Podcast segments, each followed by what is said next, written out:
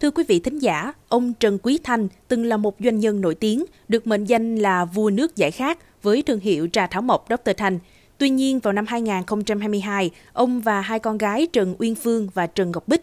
bị khởi tố về hành vi lạm dụng tín nhiệm chiếm đoạt tài sản. Sau hơn một năm điều tra, mới đây cơ quan cảnh sát điều tra Bộ Công an đã hoàn tất kết luận điều tra bổ sung và đề nghị Viện Kiểm sát tối cao truy tố ông Trần Quý Thanh cùng hai con gái về tội lạm dụng tín nhiệm chiếm đoạt tài sản. Về kết quả điều tra bổ sung vụ án này có gì mới? Mời quý vị và các bạn lắng nghe.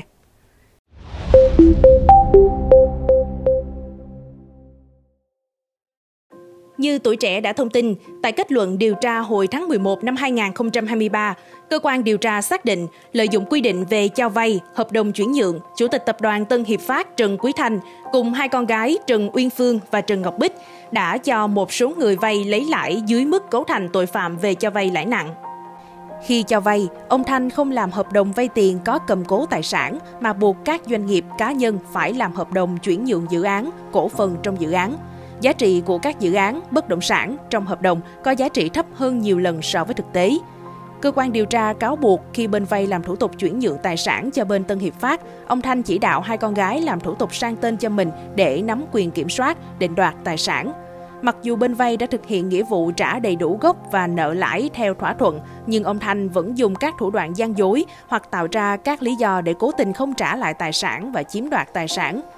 Bằng thủ đoạn trên, từ tháng 1 năm 2019 đến tháng 11 năm 2020, ba cha con chủ tịch Tân Hiệp Phát đã chiếm đoạt tài sản gồm hai dự án Minh Thành, Nhân Thành của bà Đặng Thị Kim Oanh, 29 thửa đất của anh Nguyễn Văn Trung, 4 thửa đất của ông Lâm Sơn Hoàng và hai thửa đất của anh Nguyễn Huy Đông.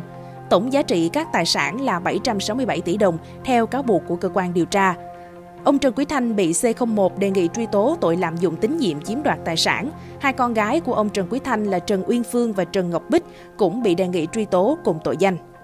Tuy nhiên, sau đó, Viện Kiểm sát Nhân dân tối cao đã trả hồ sơ yêu cầu điều tra bổ sung. Theo kết luận điều tra bổ sung lần này, tổng giá trị các khu đất mà ông Trần Quý Thanh cùng hai con gái bị cáo buộc chiếm đoạt được xác định lên tới hơn 1.048 tỷ đồng, tăng hơn 280 tỷ đồng so với kết luận điều tra ban đầu. Xác định giá trị chỉ là hơn 767 tỷ đồng. Lý do vì hai dự án bất động sản Minh Thành và Nhân Thành tỉnh Đồng Nai mà bà Đặng Thị Kim Oanh, giám đốc công ty địa ốc Kim Oanh, tố cáo bị cha con ông Thanh chiếm đoạt được xác định tăng giá trị. Theo kết luận điều tra, ông Trần Quý Thanh và đồng phạm đã thực hiện 4 hành vi lạm dụng tín nhiệm chiếm đoạt tài sản trong thời gian từ tháng 1 năm 2019 đến tháng 11 năm 2020. Tổng cộng có 4 bị hại, gồm bà Đặng Thị Kim Oanh với hai dự án bất động sản Minh Thành và Nhân Thành, ông Nguyễn Văn Trung với 29 thửa đất, ông Lâm Sơn Hoàng với 4 thửa đất và ông Nguyễn Huy Đông với 2 thửa đất. Cơ quan điều tra đã điều tra bổ sung các nội dung như tình trạng pháp lý của dự án bất động sản Nhân Thành Đồng Nai, số tiền chuyển nhượng bà Trần Uyên Phương và một cá nhân liên quan dự án Minh Thành để xác định giá trị chiếm đoạt, tình tiết giảm nhẹ trách nhiệm hình sự của từng bị can, đưa biên bản họp của Hội đồng định giá tài sản vào hồ sơ vụ án. Trong 4 bị hại, bà Đặng Thị Kim Oanh được xác định số tiền bị chiếm đoạt lớn nhất, lên tới hơn 880 tỷ đồng, trong đó giá trị bị chiếm đoạt tại dự án bất động sản Minh Thành là hơn 427 tỷ đồng, tại dự án Nhân Thành là hơn 453 tỷ đồng. Ông Nguyễn Văn Trung bị chiếm đoạt hơn 48 tỷ đồng, ông Lâm Sơn Hoàng bị chiếm đoạt hơn 80 tỷ đồng, ông Nguyễn Huy Đông bị chiếm đoạt gần 39 tỷ đồng. Theo kết quả điều tra, sau gần một năm bị khởi tố từ tháng 4 năm 2023, tại cơ quan điều tra, thì cả ông Trần Quý Thanh và hai con gái Trần Uyên Phương, Trần Ngọc Bích đều được nhận định là vẫn ngoan cố, chưa thành khẩn khai báo, không nhận thức rõ hành vi vi phạm pháp luật của bản thân. Đối với ông Trần Quý Thanh, 71 tuổi, giám đốc công ty trách nhiệm hữu hạn thương mại dịch vụ Tân Hiệp Phát, trụ sở chính tại thành phố Thuận An, tỉnh Bình Dương, kết luận điều tra nhận định ông phạm tội nhiều lần với thủ đoạn tinh vi, xảo quyệt để chiếm đoạt tài sản có giá trị đặc biệt lớn, gây bức xúc trong xã hội. Đối với bị can Trần Uyên Phương, 43 tuổi, con gái ông Thanh, là phó giám đốc công ty Tân Hiệp Phát. Tại cơ quan điều tra, bà Phương không thừa nhận giúp ông Thanh cho vay tiền, chỉ thừa nhận là quan hệ mua bán bất động sản. Tuy nhiên, cơ quan điều tra xác định bà Phương đủ yếu tố cấu thành hành vi phạm tội. Đối với bị can Trần Ngọc Bích, 40 tuổi, con gái ông Thanh, nguyên giám đốc công ty Tân Hiệp Phát, Tại cơ quan điều tra, bà Bích cũng không thừa nhận giúp ông Thanh cho vay tiền, chỉ thừa nhận là mua bán cổ phiếu. Tuy nhiên, cơ quan điều tra kết luận bà Bích cấu thành tội lạm dụng tín nhiệm chiếm đoạt tài sản với vai trò giúp sức.